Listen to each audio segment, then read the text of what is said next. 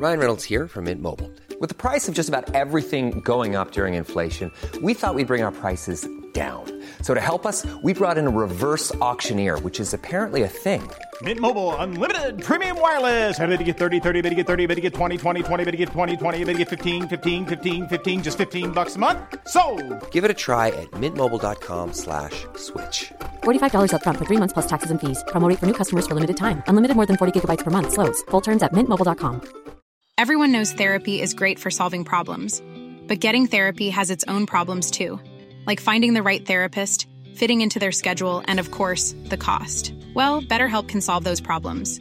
It's totally online and built around your schedule. It's surprisingly affordable too. Connect with a credentialed therapist by phone, video, or online chat, all from the comfort of your home. Visit betterhelp.com to learn more and save 10% on your first month. That's BetterHelp H E L P. Hey, it's Danny Pellegrino from Everything Iconic. Ready to upgrade your style game without blowing your budget? Check out Quince. They've got all the good stuff shirts and polos, activewear, and fine leather goods, all at 50 to 80% less than other high end brands. And the best part? They're all about safe, ethical, and responsible manufacturing. Get that luxury vibe without the luxury price tag. Hit up quince.com slash upgrade for free shipping and 365 day returns on your next order. That's quince.com slash upgrade.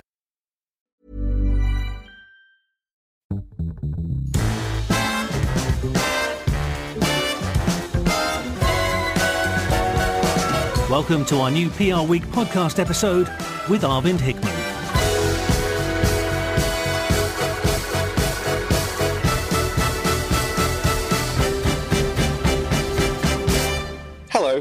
I'm Arvin Hickman, and this is the PR Show from PR Week. Today, we're going to look at one of the industries that has been hit hard during the coronavirus. In April, various factors, including dwindling demand and a global glut of oil, led to US oil prices entering negative territory for the first time in history. Although we've seen volatility in the oil and gas industry before, some experts are warning of a significant long term impact on the energy sector and a more rapid transition towards renewable energy sources.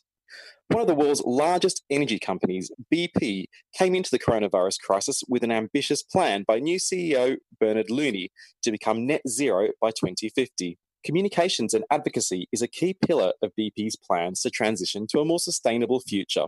But will this new crisis derail BP's ambition? Or will it highlight how urgent a transition to more sustainable sources is required? And what about other energy companies? How are they handling these uncertain and volatile times? To answer these questions and more, I'm joined by BP Executive Vice President of Communications and Advocacy, Geoff Morrell, and Hill and Knowlton Strategies Managing Director of Energy and Industrials, Chris Pratt. Thank you both for joining us.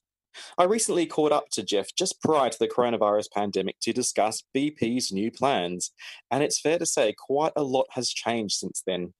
Geoff, what has happened and how has this crisis impacted BP? Well, Arvin, that seems like a lifetime ago, when in fact it was probably only three months ago that we sat down uh, to talk about uh, Bernard Looney, our new CEO's sort of grand, ambitious vision uh, for people. Uh, and no sooner had he done that on February the 12th, announcing a new purpose, a new net zero ambition, and 10 clear aims to help us get there and help the world do the same, then basically a month later, on March the 13th, uh, he ordered us all, all 70,000 plus employees of BP around the world, to start working from home because of the pandemic. Um, so, you know, that would seemingly uh, have, you know, knocked us off course from that agenda, uh, but it has not. In fact, uh, Bernard was very clear-eyed and unambiguous, uh, you know, from the outset that this will, will actually only reconfirm uh, the need for us to reimagine energy for people and our planet, as is our purpose, uh, to become a net zero company by 2050 or sooner, and to help the world do so in that same time frame. Uh, and in order to do that, we have to reinvent the company. Uh, and so we have continued on with that agenda, even in the midst of the COVID but simultaneously, we've obviously had to step up and uh, deliver on a new strategy uh, to deal with uh, the threat of the virus. And Mm. that, that's a three part strategy that he was also very clear about. He saw in that opening moment that companies were going to be judged um, by how they responded to this, by how they took care of their people, by how they took care of their communities, by how they took care of their shareholders. So he laid out a three part plan to protect our people, support our communities, and strengthen our finances. And we've been focused on that, even as we continue to go about our reinventing of BP, uh, both those things simultaneously through the first you know 10 weeks of this crisis. Have you got some further details in, in terms of those three different um, areas? Uh, what what sort of things you've done on the ground to to realise some of those those um, new new plans? I think everybody expects corporations in the midst of this to be protecting their people first and foremost. Mhm. So, all of us, I think, are doing the same fundamental things in that regard, providing PPE, uh, providing, um, you know, testing, um, to adjusting how we work, to provide for social distancing within the workplace. Uh, for us, you know, a company that is probably uh, roughly half in an office setting. That's meant everybody working from home. Uh, and the other half on the front line, making sure the world has the energy it needs to function properly. Uh, those people are still out on offshore rigs, uh, within refineries, delivering fuel, uh, manning forecourts, gas stations around the world. And so for those people, it's meant we need to provide them with the kit they need to protect themselves. Mm. But, but more fundamentally, I think even than that is, as Bernard likes to say, not everyone will be infected by the virus, but everyone will be affected by it. It is a, a, a time of great anxiety and stress, fear for many people over sort of economic consequences of. And so, Bernard, even though we are all, all of us in this industry, uh, spending way more than we are making in this moment, uh, he said that we are not going to have any job losses in the midst of these opening few months of the crisis. So that people should have that fear hanging over them uh, as they're worried about protecting their health and that of their families. So we said for the first three months of this crisis, there would be no layoffs. So very attuned to physical and mental health. Uh, with regards to supporting our communities, uh, which is of equal importance, because I think the world recognizes that those who have the means, uh, those who have the, the, the, the wealth, the resources, the reach, like big corporates, need to step up and help those in need. So we have been doing things big and small around the world. Here in the UK, which is obviously our headquarters, our home, it's meant that we've been providing free fuel almost since day one uh, to first responders, uh, which has been very well appreciated. It's meant in America, for example, that we've uh, offered the use of our high performance supercomputer to the US government as they research uh, cures for the pandemic. Uh, it's meant that we've provided free jet fuel for uh, the transport of PPE and other critical medical equipment, you know, around the world uh, things of that nature to support communities. And then finally, in terms of strengthening our finances, it's meant dramatic cuts in capital spend, about 25% reduction in our capex. It's meant uh, we're trying to cut two and a half billion dollars from our operating expenses by the end of 21. It's meant a hiring freeze, a promotion freeze, really trying to, uh, you know, avoid as much spending as possible uh, while oil while oil prices are at these levels. Uh, That volatility that, that we we were sort of discussing before, how does a company like BP sort of manage the, the sort of shareholder stakeholder message at a time like this? The key is, I think, you know, in any crisis, you know, it, it, it communications takes on a greater sense of importance. Uh, it's it's it's the lack of information, a void, a vacuum that causes more anxiety, more concern, more fear. And so uh, Bernard i- instinctively understood that. And we have been, our plan for him always has been, um, you know, a, a lot of communication. He's a very effective communicator himself. And so when we set up his plan, it was always about we want our people internally, certainly, and externally to hear and, and see ideally Bernard speaking uh, rather than read notes and so forth. So we've been very active uh, in, internally on Microsoft Teams, doing weekly all hands calls with our with our staff around the world. And we've had, you know, 10, 12, 13,000 people tuning in live, many thousands more watching on recordings.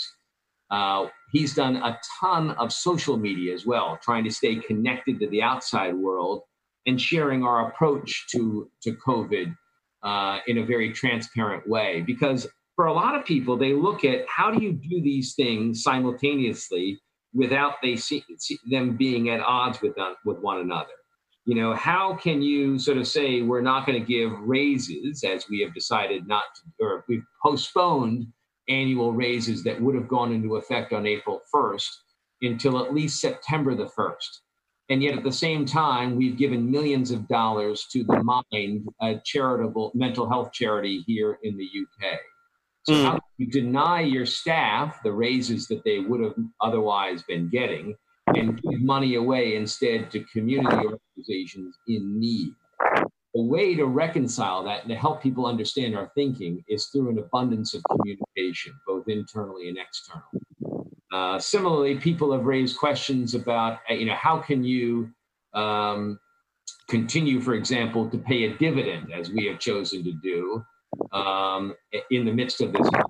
Well, we've been very clear that we have not taken any government um, handouts uh, during this crisis. We have not accepted any uh, employment assistance programs here in the UK or anywhere else around the world. Uh, so that gives us uh, more latitude to sort of make these decisions in terms of, you know, where we take from, where we give to, with the overall objective to try to protect our people, support our communities, and strengthen our finances for our shareholders. Mm. You mentioned before that um, you, have got to, you're going to make sure that no jobs are lost in the first few months of this crisis. Uh, I guess we don't really know how quickly or slowly that recovery is going to come.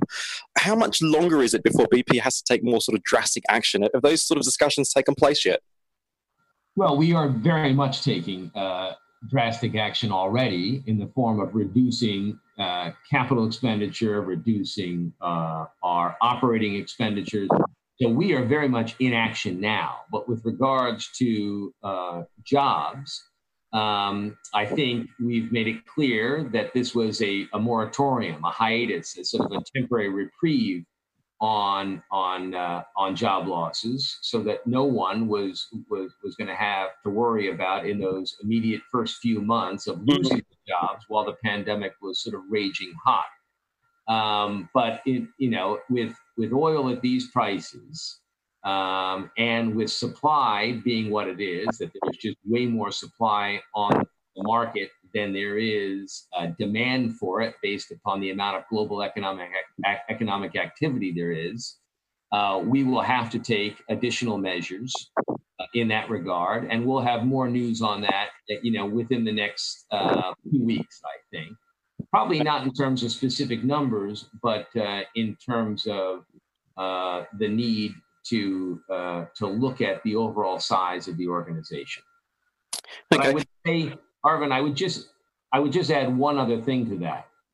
That is not so much a tactical response to the current situation, although clearly I think is somewhat accelerated by the current uh, situation, as it is part of the strategy was, that was laid out by uh, Bernard on February the 12th when he announced our new purpose, ambition, and aims. Because what he said then was we need to reinvent BP in order to deliver that agenda. And what that means is we needed to get flatter as an organization, less layered, less bureaucratic, uh, less siloed and rigid, more integrated, more agile, more nimble, uh, leaner, uh, and so that we could be so that we could compete and win in the changing uh, energy landscape. And so this was always the, the strategic imperative. I think because of COVID, it, it gets accelerated somewhat, but it's, it's always the strategy. Okay. Chris, I'd like to bring you into the discussion. Can you provide us some context on what you're seeing with some of your clients and across the sort of energy, oil, and gas sector more generally? Thanks, Arvind. Um, it, it's, I would say, um, there's a great deal of consistency with many of the themes that uh, Geoff has already has already covered, um, but also some some significant differences. And I obviously work with clients across the broader energy spectrum, so that includes upstream oil and gas, and, and, and very happy to give some examples there. But I also think it's worth reflecting on uh, what we've also seen in the energy markets, uh, particularly in, in, Europe, and how that's affected um, the way that companies have communicated. Um, clearly, COVID is, is and has been an unprecedented um, situation that BP and many of its uh, competitors have had to uh, respond to. And the, the, capital expenditure and operating expenditure cuts, the um, uh, focusing on key worker staffs uh, at, at, key sites, the reduction of uh, executive uh, bonuses, and in some respect, in some cases, um, reduction of executive pay on a temporary basis, have all been features of, of, of companies. But I think what's interesting in the oil and gas arena is um, there being something of a, a, a, a, divergence, as it were, in terms of the approach that's taking place in, say, the European majors versus, say, um, the, the majors in the United States. I think, and, that's for a number of different reasons. Um, I think we've seen, of course, uh, Shell come out with a 2050 net zero strategy um, in at, at similar moments just before uh, their recent quarterly results. Um, we also saw them take the decision to um, uh, uh, postpone their dividend um, in a way that hasn't happened for uh, a very long time for, for Shell, and it, has been um, heralded as, as, quite a departure from um, uh, previous strategy. And similarly, we've seen a similar exercise with the likes of Equinor, who's, who's also suspended their dividend.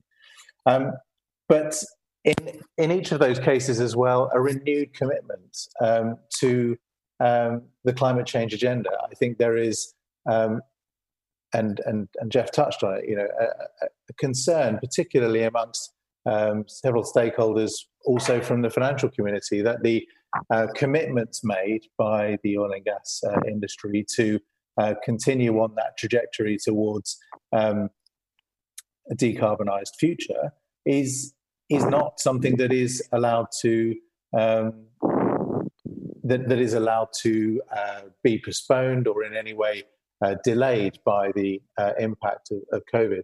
And in some respects, we've seen, of course, that massive drop in demand significantly affecting uh, emissions uh, and use of uh, oil and gas products um, in the in the short term, um, which has also given some agency to consumers and given them a sense that actually um, they have a role to play in um, reducing our overall climate emissions. And I think that is a really useful for for the for the for businesses like um, Geoff's who have um, you know, a, a, an enormous transition uh, in front of them uh, for, for their businesses over the next couple of decades to see that those behavioral changes and that there is a, a broader acceptance of the, the need for change in consumer attitudes and, and, uh, um, and, and behaviors is, is an important factor in the decarbonisation agenda. And I think we've started that sense of agency that will have been um, uh, I think, renewed amongst consumer audiences uh, will be very useful for businesses as they look to meet those 2050 net zero challenges because they are bold commitments at the moment and will take a lot to deliver. Okay, uh, Geoff, I, I, want to bring you back into the conversation. Uh, what happened? I mean, when, my, my, when I was covering um, post GFC, we had a lot of businesses. Hey, it's Ryan Reynolds, and I'm here with Keith, co-star of my upcoming film. If only in theaters May 17th. Do you want to tell people the big news? All right, I'll do it. Sign up now and you'll get unlimited for $15 a month in six months of Paramount Plus Essential Plan on us. Mintmobile.com slash switch. Upfront payment of $45 equivalent to $15 per month. Unlimited over 40 gigabytes per month. Face lower speeds. Videos at 480p. Active Mint customers by 531.24 get six months of Paramount Plus Essential Plan. Auto renews after six months. Offer ends May 31st, 2024. Separate Paramount Plus registration required. Terms and conditions apply if rated PG. Everyone knows therapy is great for solving problems, but getting therapy has its own problems too like finding the right therapist, fitting into their schedule, and of course, the cost. Well, BetterHelp can solve those problems. It's totally online and built around your schedule. It's surprisingly affordable too. Connect with a credentialed therapist by phone, video, or online chat, all from the comfort of your home. Visit betterhelp.com to learn more and save 10% on your first month. That's BetterHelp, H E L P. large businesses across various industries who previously had bold plans about sustainability and all these sorts of things, but as soon as the recession hit, quickly rode away from that. I'm just wondering, there's a lot of people who are suggesting that this could be a deeper and worse recession than, than the GFC. I'm wondering how BP can continue to commit to these really bold plans um, and it not be impacted by COVID. How, how would you respond to that? Yes, I remember the you know the 2008 2009 recession and how it derailed a lot of ambitious carbon plans then including in the united states. There was a lot of momentum around the, the Waxman Markey cap and trade bill in the united states congress. And as soon as the recession hit the concern over clean energy quickly returned to cheap energy. Mm-hmm. and i think there is you know concern today that as we attempt to uh, re-energize the economy, if you will, uh, that you know policymakers may choose you know speed and and quantity over the quality of the, the, the restart, and that's why I think you've seen a lot of talk among ESG commentators uh, specifically about the need to build back better and to seize this crisis, as Rahm Emanuel used to say, never let a good crisis go to waste, to use this crisis as the impetus to deliver the low carbon economy that the world needs. Uh, so that is that's the big question I think before policymakers. Um, I think we as a company and Bernard Looney as our CEO has been very clear that uh, this crisis does not in any way derail us from our goal of becoming a net zero company by 2050 or sooner and helping the world do the same on that timetable. In fact, uh, it only reaffirms the need for us to do that. It only reaffirms the need for the world to do that. Um, you know, for us, you know, we are a company that's dominated by oil and gas, and that means that you're beholden to a commodity market that can be very fickle, that can be very cyclical, uh, that can be very turbulent, as we're seeing now. And while oil and gas will have a role to play for many decades to come, an important role to play, and we will continue producing it for many decades to come, uh, we are committed to becoming a more diverse uh, energy company. Um, and Bernard has boldly said that we are going to be investing uh, less and less in oil and gas over time and more and more in low carbon energies. Um, so uh, I think he sees that this is um, this is affirmation of the need to continue on with our ambitious agenda. Uh, and in fact, uh, you know, I think in terms of the reinvention of BP, uh, it's cause to accelerate that. That you know that we've got to get uh, our costs reduced. Uh, we've got to get our balance sheet uh, in a in a stronger shape so that we are more nimble and can do more creative things. Um, and so we are very much setting about doing that, even as we're responding to the crisis. Mm. Is there any, any anything that this will slow down, though, in terms of those plans that you that you outlined? Uh, I don't think so. In fact, you know, one of the things that uh, we announced uh, in the immediate aftermath of the pandemic uh, was that we were taking certain measures to reduce costs. And that was announcing, as I said, a 25% reduction in our capital expenditure this year, a 25% reduction, and a uh, and a goal around reducing operating expenses as well. But uh, we also said simultaneously that we would not be cutting uh, our budget for uh, low carbon energies this year. So the half a billion dollars or so that we had earmarked for that will will be protected even as we're reducing costs elsewhere, including in our oil and gas uh, businesses. Okay. And, um, and Shell has actually made a similar commitment in terms of ring fencing um, that investment in, in, in, low carbon technologies. And I saw a very interesting um, uh, report by UBS, actually reported in the Financial Times recently, that su- was suggesting that um, for two reasons one, because of the low oil price, uh, and two, because of the um, uh, reduced cost of um, investment in renewables, we're starting to see uh, returns in terms of value creation as a percentage of capital expenditure come into parity between renewables and uh, oil and gas in, in key markets. And so there's a very real financial impetus as well uh, that will continue to support that transition. I was just going to ask you, Geoff, one of the interesting aspects about your plan, uh, and we, we discussed this last time we met, was the role of communications and advocacy. Um, I just wanted you to sort of touch a little bit um, on, on those ideas and, and just sort of explain to our listeners how important advocacy is going to be to BP realizing its bold plan. When Bernard announced our ambition to become a net zero company by 2050 or sooner, it wasn't just that we would do it ourselves, it was that we would help the world do it. And we laid out five aims to help us and five aims to help the world. And the sixth of those aims was that we were going to advocate uh, for low carbon, uh, well designed low carbon net zero policies, ideally, uh, around the world. And what's more, that we were going to redirect uh, money that we would have historically spent on uh, corporate reputation advertising uh, in support instead of our advocacy efforts around those policies.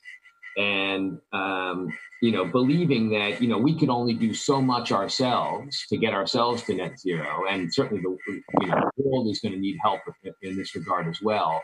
That, you know, good policies uh, would incentivize uh, better consumer choices, better corporate investments, and so forth. So uh, it, it is integral to uh, to our success, our ability to deliver on our ambition. Uh, and I think it becomes even more important in the wake of COVID, where there is now, as I mentioned, a big discussion about, you know, how do you restart the economy? How do you get the world working again? Uh, and should we seize this opportunity to somehow build back better?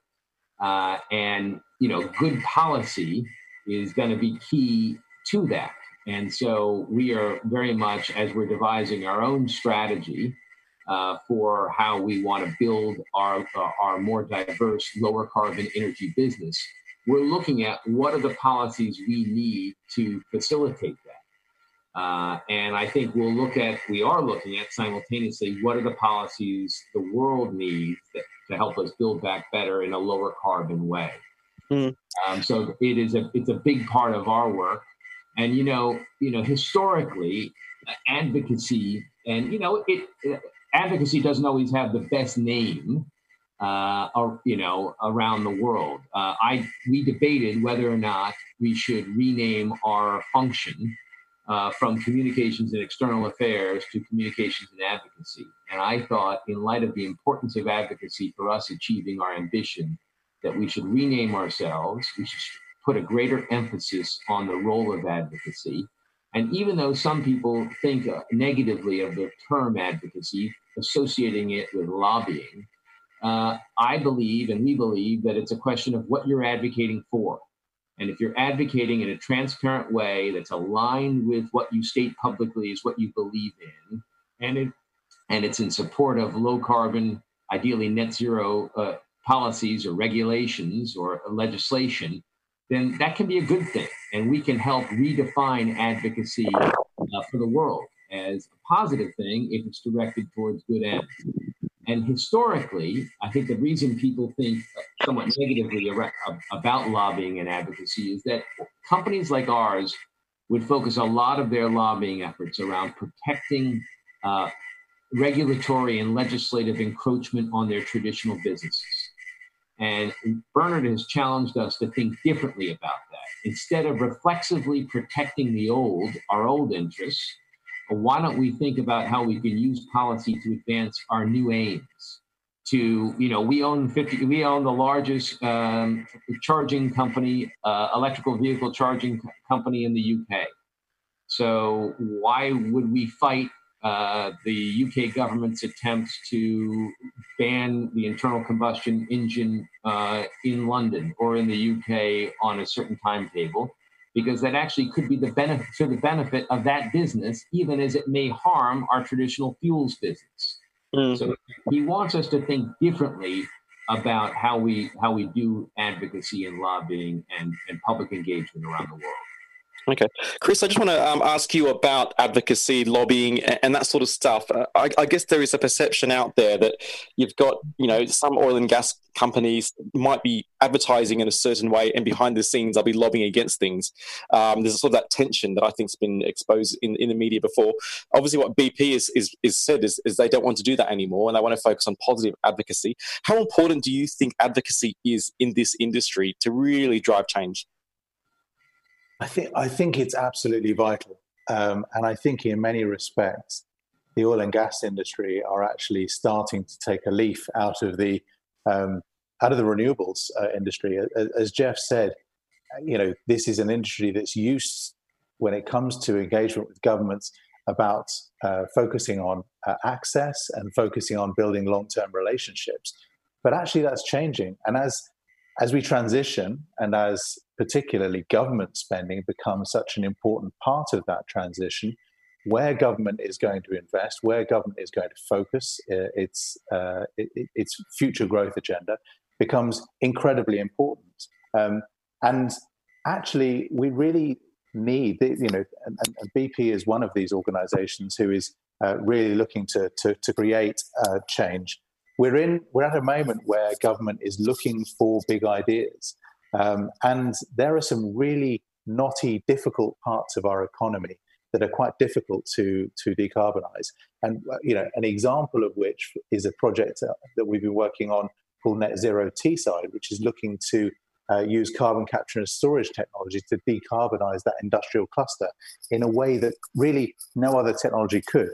But that sort of investment really needs government to be um, supporting that. And, and there is a fund that government has created um, in order to support those projects. But where that investment goes is going to be really crucial. And so the advocacy of those projects, the advocacy of businesses like Geoff's in order to shape um, where where government is is supporting and providing that support and, and providing that vision for the future. It's not always about government uh, spending a long time ago, we, we, we worked with Orsted, for example, which is the uh, formerly known as uh, Dong, the Danish oil and natural gas company, who sold off their uh, oil and natural gas assets and now is a global leader in offshore wind.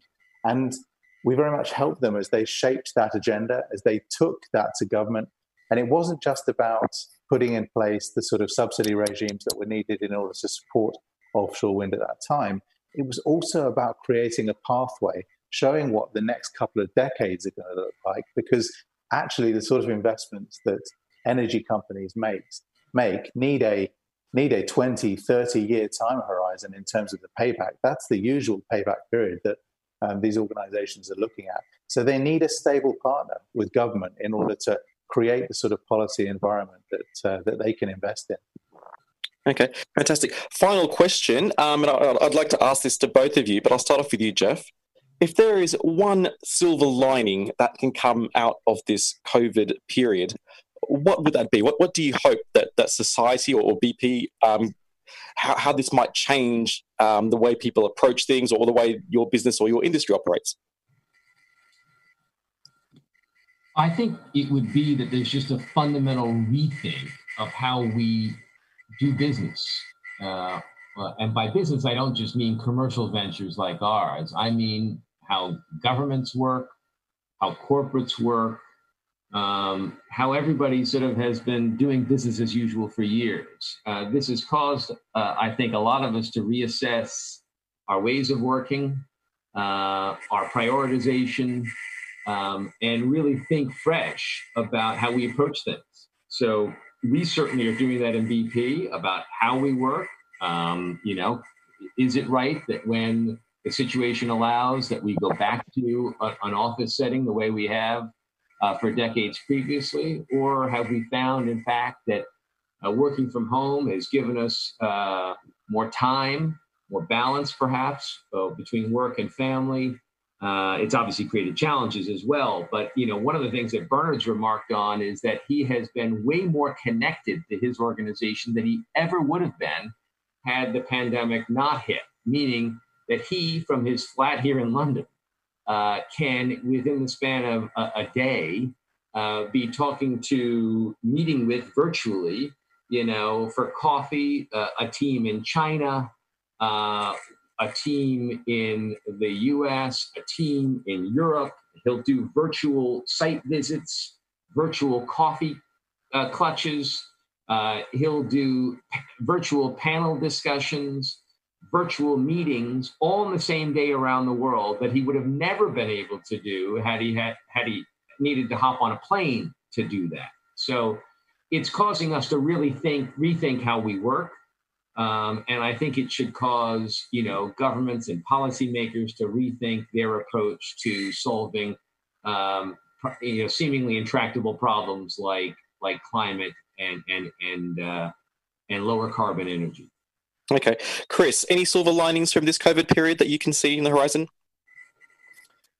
Yeah, I mean, it's it's a tough. It's obviously been a very incredibly tough time for uh, for, for everyone in, in, the world. I do think, though, that there are some silver linings, and I think um, I touched on this before, but the IEA, the International Energy Agency, is forecasting that uh, this year we will see an 8% overall reduction in carbon dioxide emissions worldwide as a result of the lockdown that we've seen. Now, that's a forecast, and, and it may be a different number that we see uh, in the fullness of time. But just to put that into perspective, the scale of the challenge that we need to deliver as a world economy in order to um, avoid the worst effects of climate change, as described in the Paris Climate Agreement, mean that we need to see that sort of scale of reduction almost every year for the next decade. Um, and I think if there is a silver lining, I think it's that it has opened people's eyes to the scale of the challenge, while at the same time helping people to understand that they have a really significant role in um, creating the sort of change that we need and to help businesses like BP and, and others in the industry to, to transition by showing um, how they are changing and showing how those behaviors are changing. And I think that increased sense of agency that people will feel as a result of seeing the consequences of their actions will hopefully create the sort of change and the pace of change that we need in order to avoid those consequences of climate change. Well, let's hope so. Thank you, Chris. I'm afraid that is all we have time for today. I'd like to thank Geoff Morrell from BP and Chris Pratt from H&K for joining us and our production partner, Marketeers. Thank you all for listening. If you found this podcast valuable, please do visit PR Week's website and subscribe to support our journalism and stay on top of these issues. On behalf of the PR Week team, until next time, goodbye. Thanks for listening to the PR Show podcast with Arvin Hickman. Brought to you by PR Week. If you like what you heard, please leave us a nice review.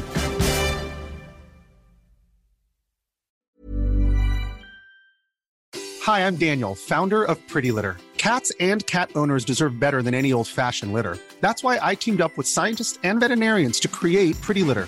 Its innovative crystal formula has superior odor control and weighs up to 80% less than clay litter. Pretty Litter even monitors health by changing colors to help detect early signs of potential illness. It's the world's smartest kitty litter. Go to prettylitter.com and use code ACAST for 20% off your first order and a free cat toy. Terms and conditions apply. See site for details. Planning for your next trip?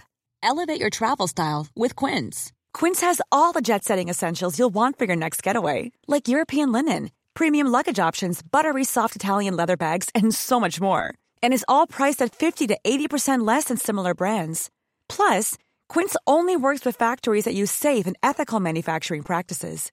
Pack your bags with high-quality essentials you'll be wearing for vacations to come with Quince. Go to quince.com/pack for free shipping and 365-day returns.